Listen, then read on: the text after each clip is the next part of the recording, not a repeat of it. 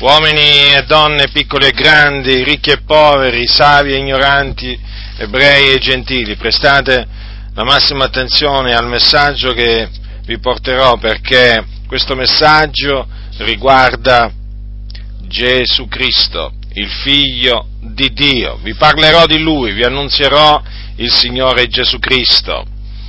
Molti secoli fa, in una cittadina di Israele, di nome Betlemme, nacque un fanciullo a cui fu posto nome Gesù.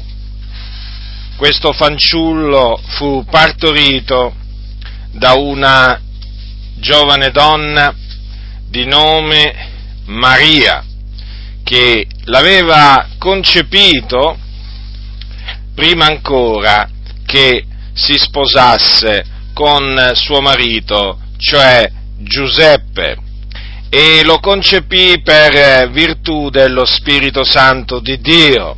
Infatti Gesù, il suo primogenito, fu generato dallo Spirito Santo, così era sta- le era stato preannunziato dall'angelo Gabriele, un angelo che per ordine di Dio era apparso a questa eh, Vergine per eh, appunto annunziarle la nascita del figliuolo di Dio che lei avrebbe concepito e dato alla luce. E dunque Gesù nacque a Betlemme e fu allevato, fu allevato in un'altra cittadina chiamata Nazareth e là stette fino all'età di circa 30 anni. Giunto a questa età quindi scese al Giordano, un fiume che appunto si trova in Israele, nella terra di Israele, e scese al Giordano per esservi battezzato da un uomo un santo uomo di Dio che si chiamava Giovanni il Battista o il battezzatore, un uomo che Dio aveva eh, scelto e aveva mandato davanti appunto a Gesù a preparargli la strada, la via, affinché tutti credessero appunto per mezzo di Giovanni, per mezzo della testimonianza di Giovanni in Gesù. E dunque Gesù fu battezzato per immersione eh, nel, nel fiume Giordano e dopo che fu battezzato, quindi quando salì fuori dall'acqua, un, eh, Giovanni vide, vide, lo Spirito di Dio scendere su Gesù in forma corporea a guisa di colomba e una voce venne dal cielo, una voce che disse questo è il mio diletto figliuolo nel quale mi sono compiaciuto, era la voce dell'Iddio e Padre di Gesù Cristo. E dunque fu in quella circostanza che Gesù fu unto di Spirito Santo e di potenza, cioè il Dio e Padre suo posò lo Spirito Santo, fece discendere lo Spirito Santo appunto sul suo figliolo e quindi fu unto. Dopodiché, immediatamente dopo, fu condotto, Gesù fu condotto dallo Spirito Santo nel deserto per esservi tentato dal diavolo. Il diavolo si accostò a lui per ben tre volte, lo tentò affinché quindi egli cadesse nel peccato, ma Gesù resistette ad ogni tentazione e il diavolo dovette andarsene, cioè lo dovette lasciare. E dopo di ciò Gesù cominciò il suo ministero.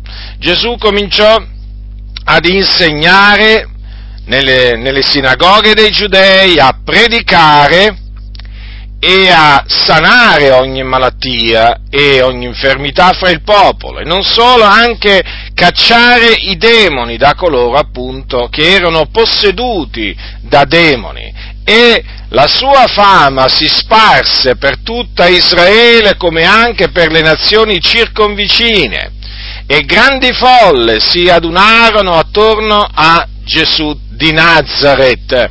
Molti venivano da lontano portando gli ammalati e gli chiedevano appunto che gli lasciasse toccare soltanto il lembo della sua veste. Tutti quelli che lo toccavano con fede venivano guariti, perché da lui usciva una virtù che sanava tutti.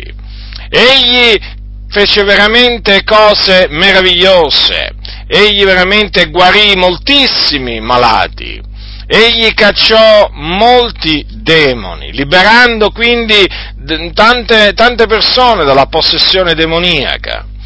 Gesù mondò pure i lebrosi, risuscitò, eh, risuscitò, i morti, fece altri miracoli, come per esempio moltiplicò pani e pesci per ben due volte la vita, per ben due volte dice la Bibbia, moltiplicò pochi pani e pochi pesci per delle migliaia di persone. Egli veramente fece soltanto del bene durante tutta la sua vita non peccò mai nacque senza peccato, appunto perché fu generato dallo Spirito Santo e visse senza peccato, fu tentato in ogni cosa come noi, però senza peccare. Egli visse una vita immacolata, una vita irreprensibile, nessuno poteva convincerlo di peccato. Egli dunque osservò, osservò scrupolosamente la legge di Mosè, che era la legge che Dio aveva dato al popolo di Israele. Ed egli insegnò, insegnò quello che l'Iddio e Padre suo gli aveva appunto ordinato di insegnare. Dalla sua bocca uscirono cose che nessun uomo aveva mai detto e che nessuno aveva mai sentito parole di grazia veramente uscirono dalla bocca di Gesù per tutta la sua per tutta la sua vita. Egli dunque fece soltanto del bene, scelse dei tra tutti i discepoli appunto che eh, credettero in lui, perché naturalmente lui fece i discepoli, in quanto lui era il figliolo di Dio, lui era il Messia, cioè l'unto che Dio aveva promesso tramite gli antichi profeti che doveva venire per riscattare gli uomini dalle loro iniquità, egli appunto tra eh, diciamo, i discepoli che, che, che fece, scelse, ne scelse dodici, ai quali dette il nome di apostoli, che mandò eh, lui stesso a predicare eh, per le città di Israele e a cacciare i demoni, a guarire ogni, ogni infermità. E eh, tra questi, eh, tra questi appunto eh, discepoli eh, ce ne fu uno, Giuda, chiamato Giuda Iscariota, che poi divenne il traditore. Sì, perché Gesù fu tradito da uno dei suoi, uno dei suoi discepoli, che lo diede in mano eh, ai suoi nemici. Gesù si fece molti nemici durante la sua vita a motivo della sua predicazione, a motivo della sua predicazione. E diverse volte i suoi nemici cercarono di afferrarlo e di ucciderlo, però non ci riuscirono perché l'ora sua ancora non era venuta. Quando poi venne l'ora sua, allora eh, cosa avvenne? Avvenne che Giuda Iscariota andò a eh, conferire con i capi sacerdoti e con gli scribi eh, come appunto darlo nelle loro, nelle loro, mani e gli dettero del denaro e quindi eh, Giuda Iscariota tradì eh, Gesù per del denaro. Tutto questo naturalmente affinché si adempisse quello che era stato predetto e prestabilito da Dio, naturalmente. E così avvenne, e così avvenne che Gesù fu arrestato, fu arrestato e dato nelle mani dei giudei che lo fecero comparire, eh, lo portarono dinanzi al Sinedro, il consiglio religioso del tempo dell'ebraismo, e davanti a quel Sinedro e quindi davanti al sommo sacerdote e a tutti i componenti del Sinedrio eh, fu emanata una condanna di morte nei confronti di Gesù. Fu con, condannato eh, a morte, eh, reo secondo loro eh, di avere bestemmiato perché aveva detto di essere il figlio di Dio. Gesù era ed è il figlio di Dio, ma loro non lo credettero. E dunque, dopo che lo condannarono a morte, dopo che sentenziarono la sua morte, lo dettero in mano al governatore della Giudea, che in quel tempo era Ponzio Pilato. E cosa avvenne? Avvenne che davanti a Ponzio Pilato eh, persuasero le turbe, gli anziani, i capi sacerdoti, gli scribi, persuasero le turbe affinché chiedessero a gran voce la crocifissione di Gesù di Nazareth. E quindi la folla si mise a gridare, crocifiggilo, crocifiggilo. E Pilato in effetti non trovò nulla in lui che fosse degno di morte e lo voleva, lasci- lo voleva lasciare libero. Però la folla, eh, piena di odio nei confronti di Gesù, inferocita, eh, voleva che appunto Gesù fosse crocifisso. E allora Ponzio Pilato propose alla folla, appunto, eh, chi, voleva che, la, chi, voleva la folla che lui rilasciasse, perché appunto per la festa di Pasqua aveva la, l'abitudine, c'era un'usanza appunto di liberare alla folla un carcerato, no? il carcerato che la folla eh, voleva. E a quel tempo c'era un famigerato uomo in carcere di nome Barabba, e eh, Pilato eh, fece questa domanda alla folla, chi volete che vi liberi? Barabba o Gesù, detto Cristo? E cosa avvenne? Avvenne che la folla volle che gli fosse liberato Barabba. E alla domanda di Pilato, che farò dunque di Gesù detto Cristo, tutti risposero, sia crocifisso. Quantunque Ponzio Pilato poi disse, ma che male ha fatto? Quelli gridavano sempre più forte, sia crocifisso. Allora Pilato, vedendo che non riusciva, diciamo, a giungere a nulla, cosa fece? Anzi, che si sollevava un tumulto, prese dell'acqua, si lavò le mani in presenza della moltitudine e disse, io sono innocente del sangue di questo giusto, pensateci voi. E tutto il popolo gridò, il suo sangue sia sopra noi e sopra i nostri figlioli. E allora liberò Barabba e dopo che aver fatto flagellare Gesù, lo consegnò perché fosse crocifisso. Dunque prima Gesù fu eh, flagellato dai soldati del governatore, che lo presero a pugni, lo beffarono, e, e, poi lo, eh, portarono, lo portarono a un luogo detto Golgota per crocifiggerlo e difatti lo crocifissero in mezzo a due malfattori, uno alla sua destra e uno alla sua sinistra. Dunque il giusto, colui che non aveva conosciuto peccato, fu messo in croce, annoverato tra i malfattori e dopo alcune ore di agonia sulla croce, egli spirò, rese lo spirito. E cosa avvenne? Cosa avvenne subito dopo? Avvenne che venne un uomo, venne un uomo di nome Giuseppe d'Arimatea che andò a chiedere a Ponzio Pilato il corpo di Gesù e Ponzio Pilato glielo concesse e Giuseppe d'Arimatea prese il corpo di Gesù e lo pose in un sepolcro nuovo dove nessuno ancora era stato posto e eh, là appunto poi davanti al sepolcro rotolò una pietra ma Gesù non è rimasto in quel sepolcro perché Dio il terzo giorno lo ha risuscitato.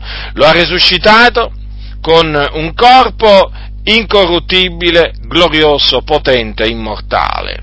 Tanto che Gesù non muore più.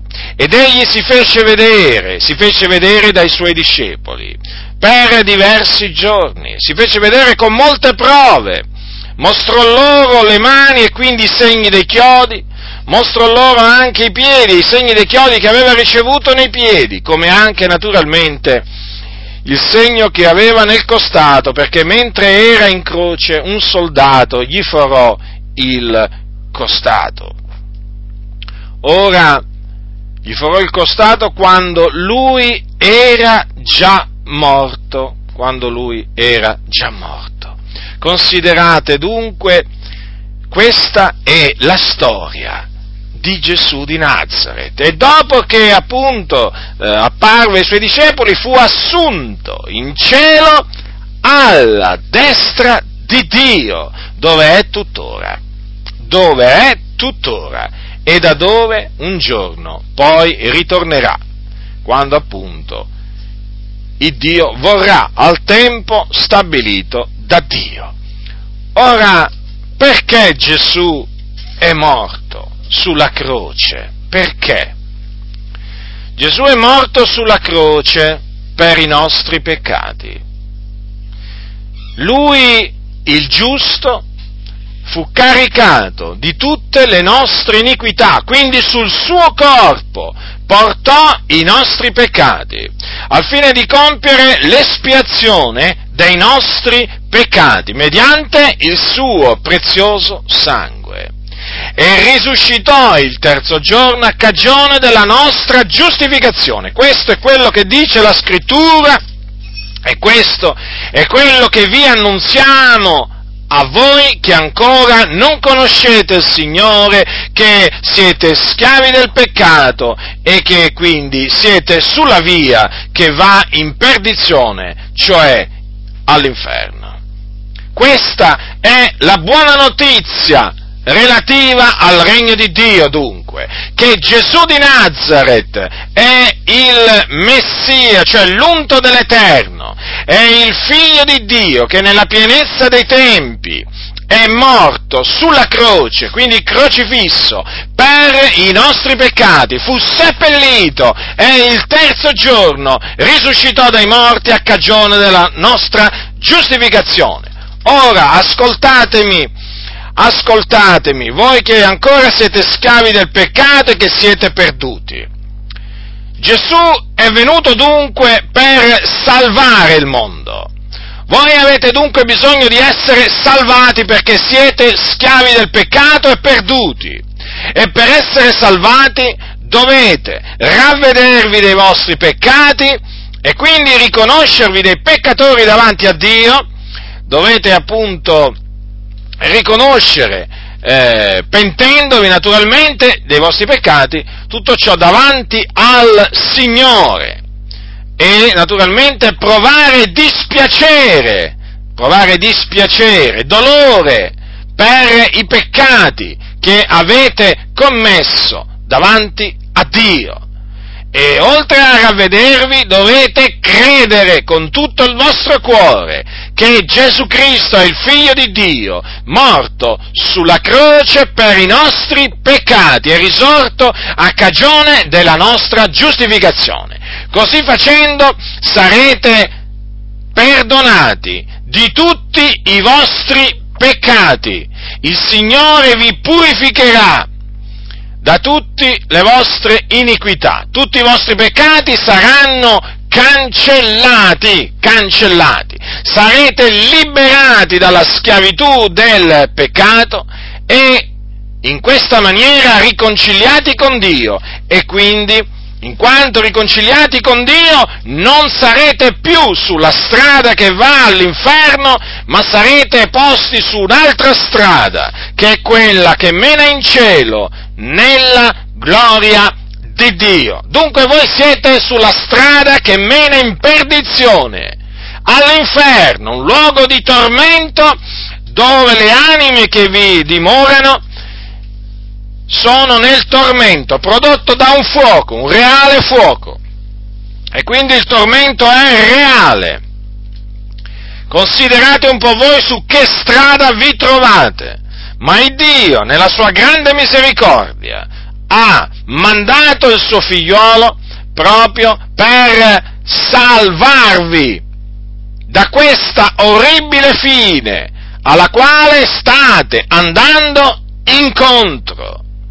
E dunque, o oh peccatori, dovete ravvedervi e credere nel Signore Gesù Cristo per essere perdonati di tutti i vostri peccati ed essere salvati dalla perdizione eterna. Questa è la via della salvezza ed è l'unica via di salvezza che esiste perché questa è la salvezza che l'Iddio vivente e vero ha provveduto. E dunque dovete sapere, dovete sapere che oltre a questa via di salvezza non c'è alternativa, non potete pensare di salvarvi facendo opere buone o credendo in qualcun altro come per esempio Maometto, Buddha o qualche altro cosiddetto profeta. No, la salvezza è solamente in Gesù Cristo, il Figlio di Dio, perché non v'è sotto il cielo alcun altro nome che sia stato dato agli uomini per il quale noi abbiamo ad essere salvati. Quindi, ubbidite a quello che Dio dice di fare. Lo ripeto, vi dovete ravvedere dei vostri peccati e convertire dalle vostre vie malvagie e credere nel Signore Gesù Cristo, in Gesù di Nazareth. Sì, proprio in Lui dovete credere per, essere, per ottenere la remissione dei vostri peccati e la vita eterna. Sì, la vita eterna tutte cose gratuite che si ricevono gratuitamente da Dio per la sua grazia affinché nessuno si glori nel suo cospetto. Dunque, ora sapete in che stato vi trovate, dove state andando, ma anche sapete cosa dovete fare per essere perdonati e salvati dalla perdizione eterna. Chi ha orecchi da udire, oda.